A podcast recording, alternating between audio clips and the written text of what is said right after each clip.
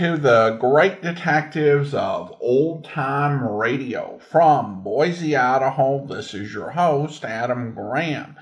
If you have a comment, email it to me, box13 at greatdetectives.net. Follow us on Twitter at Radio Detectives and check us out on Instagram, instagram.com slash great detectives. I do want to encourage you, if you are making travel plans, to check JohnnyDollarAir.com. JohnnyDollarAir.com is our Priceline affiliate link. So you get the benefits of going to Priceline.com, uh, but part of the purchase price benefits the great detectives of old time radio at no additional cost to you. So remember, when making your travel plans, check JohnnyDollarAir.com first. Well, now it is time for this week's episode of yours truly, Johnny Dollar. The original air date, May the 26th, 1953, and the title is The Brisbane Fraud Matter. John Lund as Johnny Dollar. It is Johnny Pantella, missing person. You telephoned this office about you Brisbane, did you? That's right. Insurance, is that your business? I'm an investigator. Oh, I see. I was sent here by the company that wrote the bonding policy on Brisbane's firm. We heard he'd been reported missing. Well, that's about it. Mrs. Brisbane filed a complaint with us last night. But how'd you hear about it so fast? Uh, one of Brisbane's clients happened to be one of our insurance brokers. He reported it to us. Oh. Any leads? Nothing so far. Uh, I'm going out to talk with Mrs. Brisbane in a little while. If you'd like to come along, you're welcome. Fine. We'll return to our program in a moment. But first, I'd like to say a few words about jamming. And I don't mean Mother's Preserve. During wartime, it has frequently been the practice of an enemy country to jam our radio communication. That is, to cut into our broadcasting with broadcasting of their own so that our radio messages cannot be received with any degree of clarity. There was a time when our civilian radio broadcasts were jammed too, unintentional though it was. As you can imagine, it was quite a mess, and still could be. Can you imagine what would happen today if there was no coordination among our many radio and TV stations? Or if the telephone companies didn't cooperate? When radio broadcasting first began in our country, each station chose its own call letters, power, and spot on the dial. It wasn't long before two or three stations would try to come in on the same spot, and the poor listener couldn't understand a thing he heard. So, to get things organized, the Federal Communications Commission was born. Licenses were issued to each station and to qualified operating engineers. The same thing now applies to TV stations.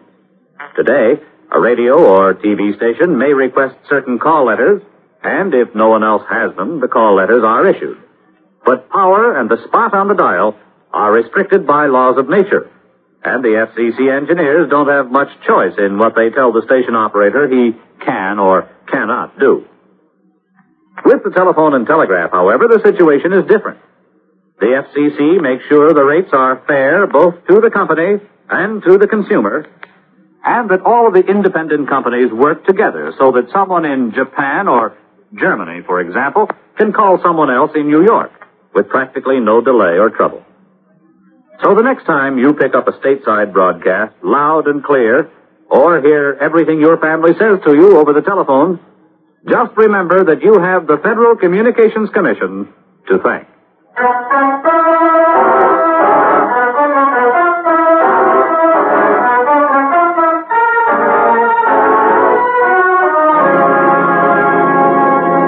Expense account submitted by Special Investigator Johnny Dollar to Home Office, Cosmopolitan Bonding and Insurance Corporation, Cosmopolitan Insurance Building, Hartford, Connecticut. The following is an accounting of expenditures during my investigation of the Brisbane fraud matter. Expense account item one, $91.35. Airfare and incidentals between Hartford and Detroit. Item two, $25 even, legal fee. Before I met Sergeant Pantella, I engaged attorney Robert E. Pearson to arrange for a court order impounding all the records and books in the offices of Hugh Brisbane's small brokerage house. However, I moved an hour too late on that procedure. When I met Sergeant Pantella at the police station, he told me. We'll have to look at them first, Dollar. DA's office got out a court order first thing this morning. Well, I wasn't trying to jump you, Sergeant. I didn't know how far you'd gotten. Just that we're always anxious to get that information on a case like this so our auditors can get busy. Yeah. It's a $25,000 bond that we'll have to make good on if Brisbane's run away. We don't know if he's done that, Dollar. No, we don't. What are your ideas on this, Sergeant?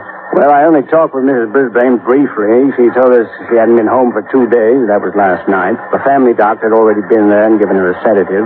That's why I had to wait until this morning to get some details. I see. I have four men covering Brisbane's office force right now, and the DA's men are there, of course, on the books. I will be glad to give you a copy of their findings, maybe save your people some money. Hmm. Almost 11. Now, what do you say? Anytime.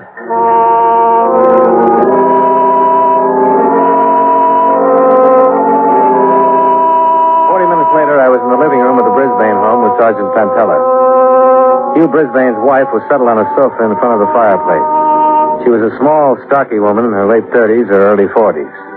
The clothes she was wearing, the house itself, the appointments of the room about her, all suggested a well-run, well-kept sort of life. Of course. Sergeant Pantella, isn't it? Yes. And this is Mr. Dollar from the insurance company. Yes. I represent the company that bonded Mr. Brisbane's firm. Oh, really? Naturally, uh, we're interested in his whereabouts, too. Well, is there anything wrong? We don't know. It's just a matter of routine right now. I feel much better today, Sergeant. I hope I can be of some help. Mrs. Brisbane, on a case like this, there are standard questions that we want answered. Now, some of them are personal, but the information is necessary if we're going to proceed with any efficiency. Oh? I wanted you to understand that. Now, last night when I spoke with you, you said you hadn't seen or talked to your husband for two days. That's right. I saw him at breakfast Tuesday morning, and that was the last time. Did you know that after he left here, Mr. Brisbane did not go to his office? No. He wasn't there at any time Tuesday or Wednesday, as far as we can find out. Uh, did he take a car? No. He preferred the bus when the weather was like this. About what time did you have breakfast with him Tuesday? Oh, before nine sometime. He always tried to be in his office by 10.30. I don't want to frighten you, but can you think of any enemies that might want to do your husband harm? Enemies? You? Oh, dear, no. We'd appreciate it very much if you'd consider that question again, Mrs. Brisbane. It's important. I really can't think of anyone who might want to hurt him. Or perhaps in his office, in his business, there's someone, but he never discussed what went, what went on there with me. Are you sure? It was a rule. See, this is our home. That's his business. We just never talked about what went on in his office at all. Mm, I see. How long have you and Mr. Brisbane been married? 18 years next July. Well, can you think of any reason why Mr. Brisbane might just walk out and not come back? None whatsoever, Sergeant. Absolutely none. You said that you saw your husband last uh, Tuesday morning at breakfast, Yes. but you didn't report him missing until last night. Can you explain that? Oh, I wasn't here for dinner Tuesday night, and when I got home it was late in the evening. I presumed he was in his room sleeping. Wednesday I was also out for dinner and came in late. It wasn't until dinner time Thursday that I became worried. I telephoned his office and they said he hadn't been in for two days, and I telephoned the police. Had his bed been slept in at all? No. The maid told me that she hadn't made it since Tuesday morning. Well, weren't the people in his office worried? I suppose so. Well, I mean, didn't someone uh, telephone here asking for Mr. Brisbane? Oh, no. Sometimes he wouldn't be in the office for two or three days at a time. He instructed the secretary that when he didn't show up, he didn't want to be called at home either. I see. Where would he spend his time on these occasions when he didn't go to his office for a couple of days? Here, Hugh liked to read and write a little. He has a room on the third floor where he spent a great deal of his time. Would it be possible to look at that room? Oh, yes, I suppose so. Well, tell me, have you have you looked through his bedroom? Yes, Any of his things missing? not that I know of. Clothes, luggage, something like that. I really couldn't say. I don't know enough about his things. Well, how about the servants? Could they give us that information, do you think? Possibly, possibly. Miss Brisbane, have you had any odd telephone calls or messages since your husband's disappearance? No. What do you mean? Well, again, we don't want to frighten you, but there's always the possibility that he was kidnapped. He's being held for ransom. Oh, dear Lord. So I, I wouldn't worry about that angle too much if you haven't had any contact. Did uh, Mr. Brisbane drink much? Cocktails before dinner, maybe two or three. Ever any long drinking jaunts? Uh, no. Oh, on a weekend occasionally, but nothing serious. Hugh never went off and drank, if that's what you're trying to find out. Is he in good health? Yes, perfect, I think. Oh, who's your family doctor? Dr. Wayner took care of you. L.D. Wayner. Okay. Now, we won't keep you much longer, Mrs. Brisbane. Uh, but about the clothing. Mr. Brisbane was wearing Tuesday morning. A dark blue suit, gray hat, gray tweed overcoat. Is that correct? Yes. I remember very distinctly.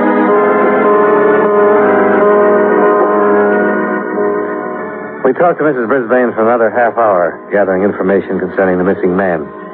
After that, we questioned both servants and learned that Brisbane was a man of careful and precise habits. We examined the study that Mrs. Brisbane had told us about, as well as his bedroom. To all appearances, and from all we could learn, he had taken nothing with him but the clothes on his back and what money he had on his person.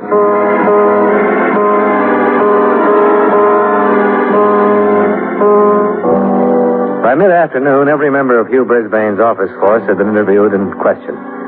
None of them were able to furnish a motive behind his sudden and complete absence. He was described by everyone as a model husband and a model business executive. The detail from the district attorney's office reported that his business was in sound financial condition. I went with Sergeant Pantella when he interviewed Dr. Weiner, Brisbane's personal physician. Well, according to my records, I examined him last on December 13th. He was in good health. For a man of his age and responsibility, I would say he was in excellent health. Oh, could you explain the qualification, Doctor? Well, I was thinking only by comparison. Hugh Brisbane is 45 years old. He's held a position of tremendous responsibility for many years. For a lesser man or a frailer man, the incidence of an organic disturbance increases with the years. In Brisbane's case, it didn't seem to hold. He knew how to relax, or he knew how to escape for periods of time and get a complete rest. He told me that he read a great deal and tried his hand at writing. Did you, uh, did you do a complete physical on him, Doctor? Uh, yes. Why? Was there any indication or any reason whatsoever for you to suspect that he might suffer from some sort of mental trouble? No, there, there was not. I'd say that when I examined him, he was in excellent mental shape, too. Oh, I know you're seeking out the possibility of an amnesia condition or something similar. No, it wouldn't come in a flash, just like that. There would have been some symptoms. What kind of symptoms? Well, symptoms that Mrs. Brisbane or the people in his office would have noticed and probably told you about when you questioned them. An inability to remember names, addresses, telephone numbers are the most easily recognized. Someone would have picked up those things in his conversation or his actions. For instance, he might have not been able to count his change when he paid a check at a restaurant. See what I mean? Hmm, I see, yes. I think you can discount the probability of amnesia on those grounds. How long have you known him, Doctor?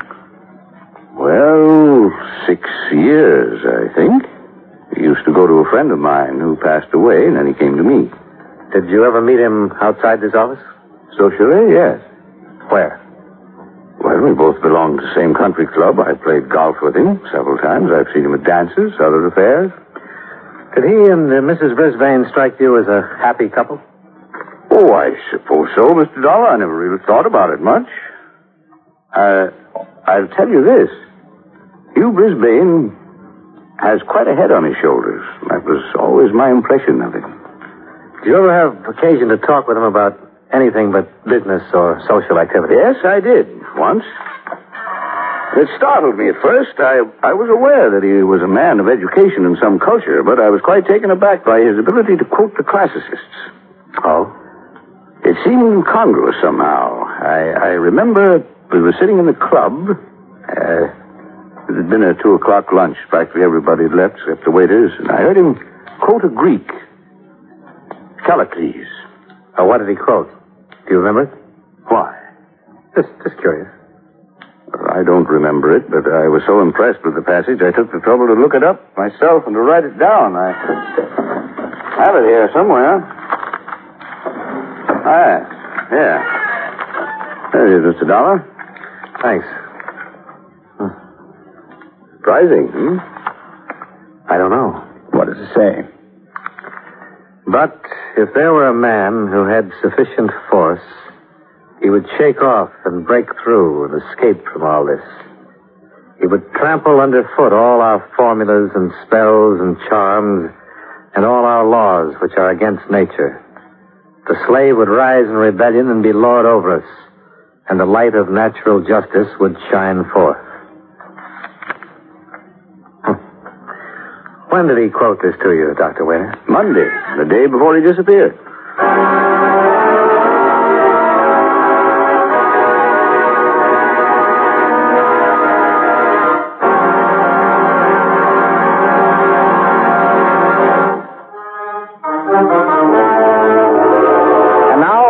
Star, John Lund, we bring you the second act of Yours Truly, Johnny Dollar.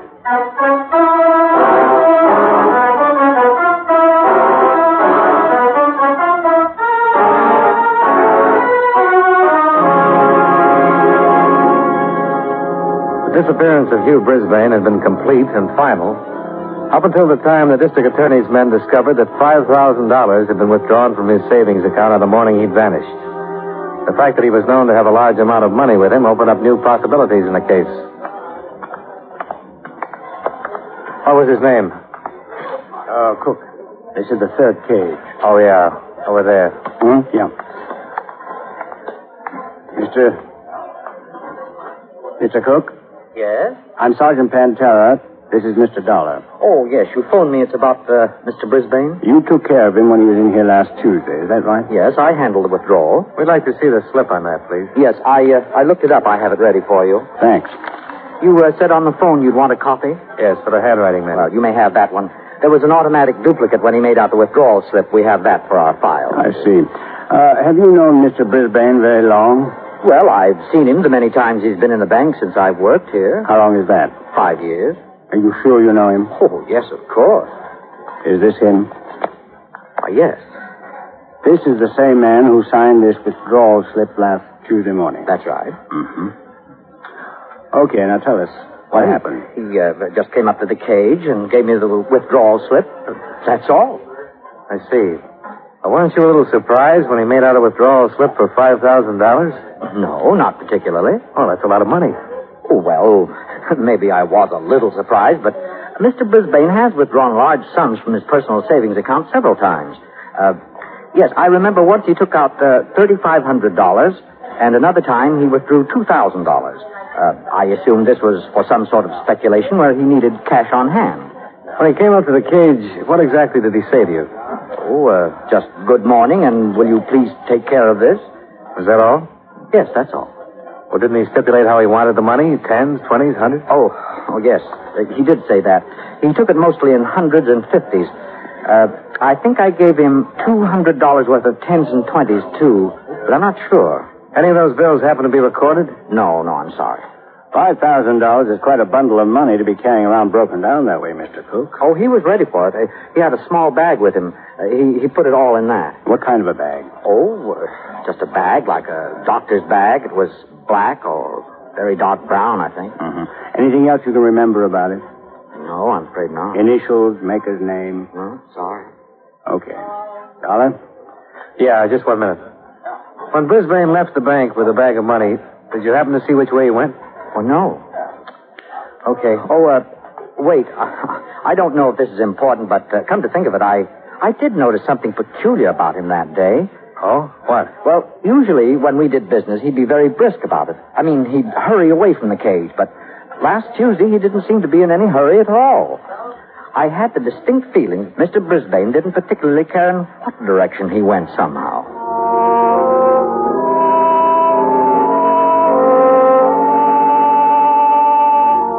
A recheck with Mrs. Brisbane and the house servants established that Brisbane had not left the house carrying the bag described by the bank teller. A supplementary information bulletin was issued including a description of the bag. Meanwhile, Sergeant Pantella's men continued the routine check of bus, train, and plane terminals within the city. Still no luck. Oh, I'm afraid he had too good a start, Dollar. He, he could be in Europe by now. Yeah. Well, what does your company think of all this? Well, as long as his books are in good shape, the insurance company can breathe a little easier. But they're still worried about him.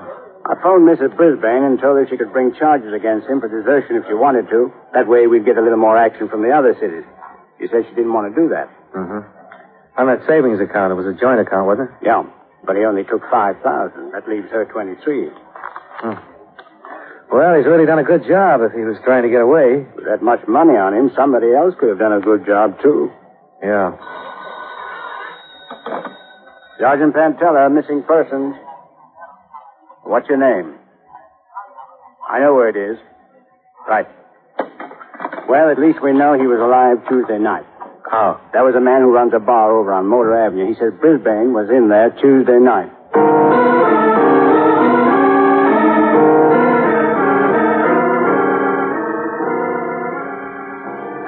Yeah, yeah, that's him. That's the picture of the guy who was in here Tuesday night. Are you sure? Sure, I'm positive. Was he with anybody? Huh? All alone, sat right down there on that stool. How long was he here? Oh, he was here when I come on. He was still here when the place closed. Did you happen to see where he went from here? Huh? What kind of shape was he in? Was he drunk? No, real sober and quiet. He drank all night, but it didn't seem to affect him at all. Or did you talk to him at all? No, I just took his orders for drinks. He didn't seem to want to talk to nobody. I see. What time did you come on? Uh, eight o'clock. What time do you close? Two? Did you happen to notice if anybody who was in here talked to him? Oh, I think a couple of people tried, you know, drunks, but he didn't have much to say to him, so they just left him alone. Uh-huh. Anything else happen? No. Oh, wait, yeah, he, he was making a phone call all the time he was here, a long distance phone call from that booth right there. He sat at the end of the bar so he could hear the operator call him back. You don't happen to know where he was calling? No. How do you know it was a long distance call? Oh, 'cause once he handed me a 20 and asked me to change it. I gave him $5 worth of quarters. All the quarters I had, as a matter of fact. Uh-huh. About what time was this? Well, I couldn't say exactly. It seemed to be about 10 o'clock when he started. You mean when he first placed the call? That's right. But he was still at it after midnight. I guess the operator was ringing him every 20 minutes the way they do, you know? Do you know if he completed the call? Oh, yeah, yeah, yeah. I heard him slugging quarters into the box once. Hmm. Okay. Did he have anything with him while he was here? What do you mean? Was he carrying a bag or anything? No, nothing but his overcoat.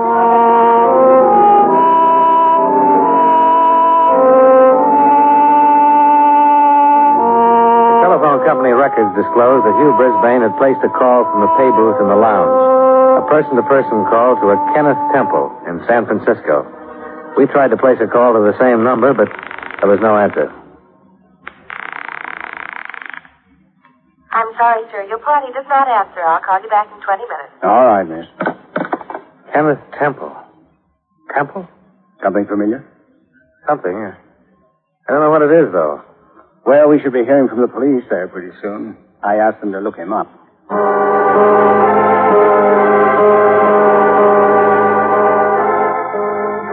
We waited another two hours trying to complete the call to Kenneth Temple in San Francisco. The operators were still trying when we drove out to the Brisbane residence once more. Mrs. Brisbane led us into the house. You say you found out something, Sergeant? Well, we might have, Mrs. Brisbane. Maybe you can help us. I'll try. Won't you sit down? Thanks. Thanks. Now, what is all this about San Francisco? We found out that your husband called a man named Kenneth Temple there on Tuesday night. Oh? That name, Kenneth Temple, does it does it mean something to you? No, Have you ever heard it before? I don't believe I have. Mr. Brisbane never mentioned it to you at all? I can't say for certain, but it's not familiar to me at the moment. Mrs. Brisbane, have you ever been to San Francisco? Yes? When? Twice. Going to and coming back from Hawaii two years ago. Has Mr. Brisbane ever been in San Francisco? He was on the same trip. The name Temple. Maybe it's someone you met while you were there? No, I don't recall meeting anyone there at all. We were in a group of people. We all took the same plane from here and stayed together the whole trip. I see. Oh, excuse me, please. Sure. This isn't getting us very far. I don't get it.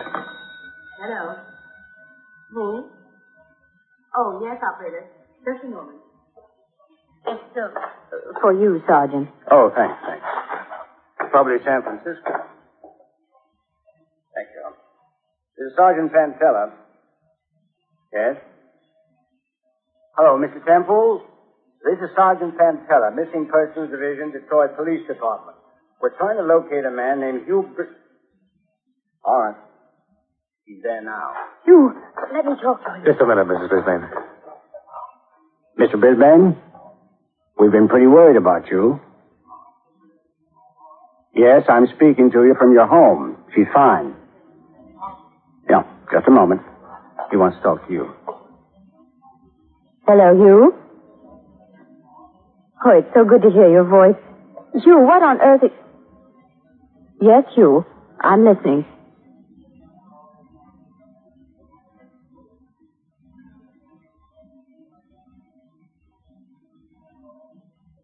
Yes? Yes, Hugh, I remember all that.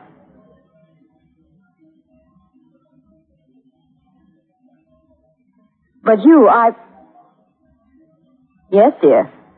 All right. You again. Hello, Brisbane. Yes? Yes, I understand. Are you feeling all right, Mrs. Brisbane? I catch my breath. Sure that was your husband you talked to? It was you.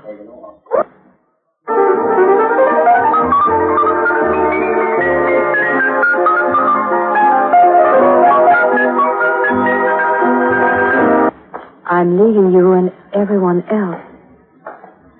That's what he said. What? Well, he said that he was going to take a long sea trip with Mr. Temple and that he wouldn't be back for a year if he ever came back. He said he wrote me all of this in a letter that I should receive today. Why would he do a thing like that? He had everything here in this home that he wanted. It's a lovely home. We have lovely friends. Why? Why? If you would have just talked to me about it. I don't. Maybe he did, Mrs. Brisbane. What? The doctor's the only one I found who ever listened to him.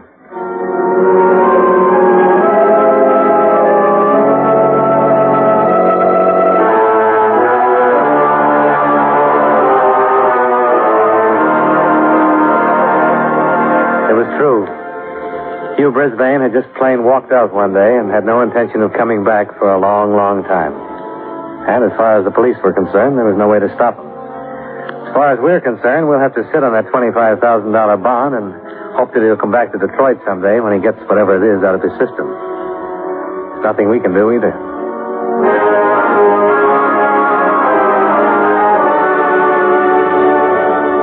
Account item three. Room and board at the Chase. $78.50. Item four, same as item one, transportation back to Hartford. Expense account total, $286.20. Yours truly, Johnny Dollar.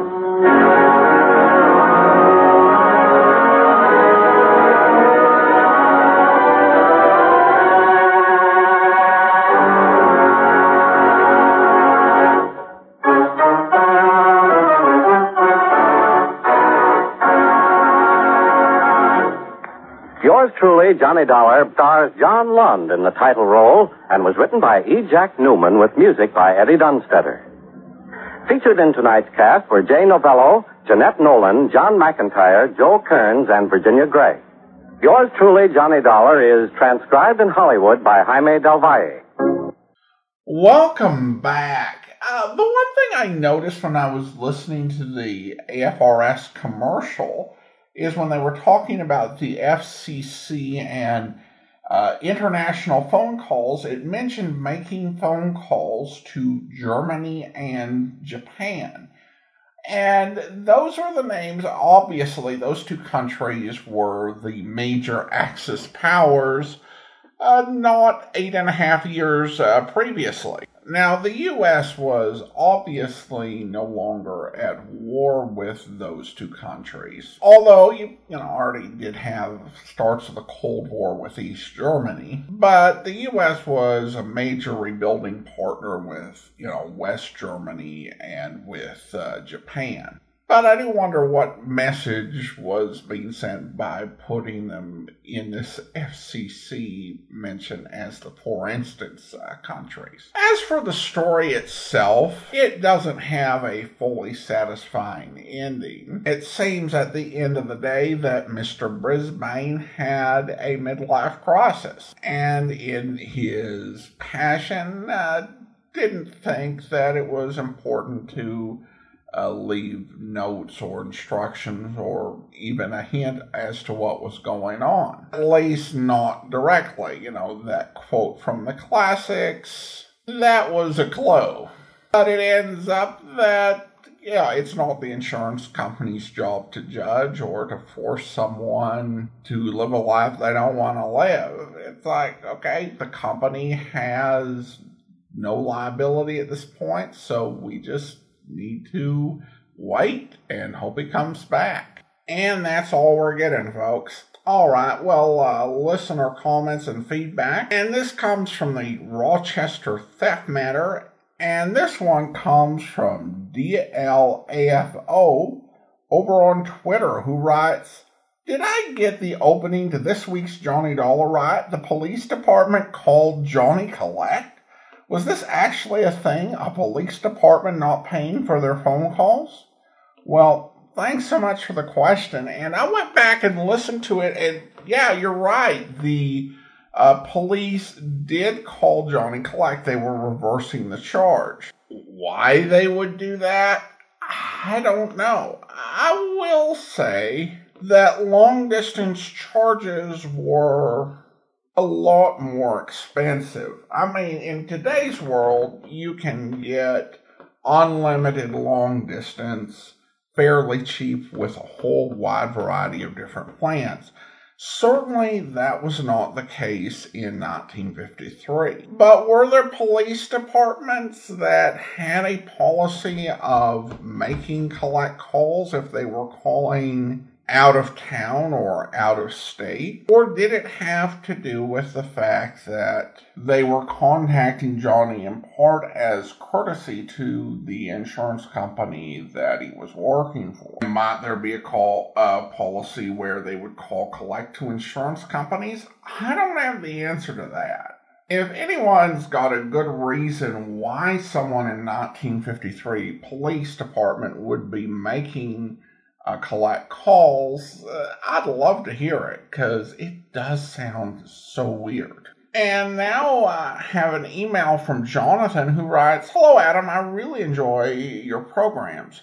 Johnny Dollar really helped me through COVID. I'm now branching out to your other shows. When you mentioned the uh, Sh- uh, Seamus, Shamus level, I wonder if you're making a reference to the 1970s detective show with Burt Reynolds.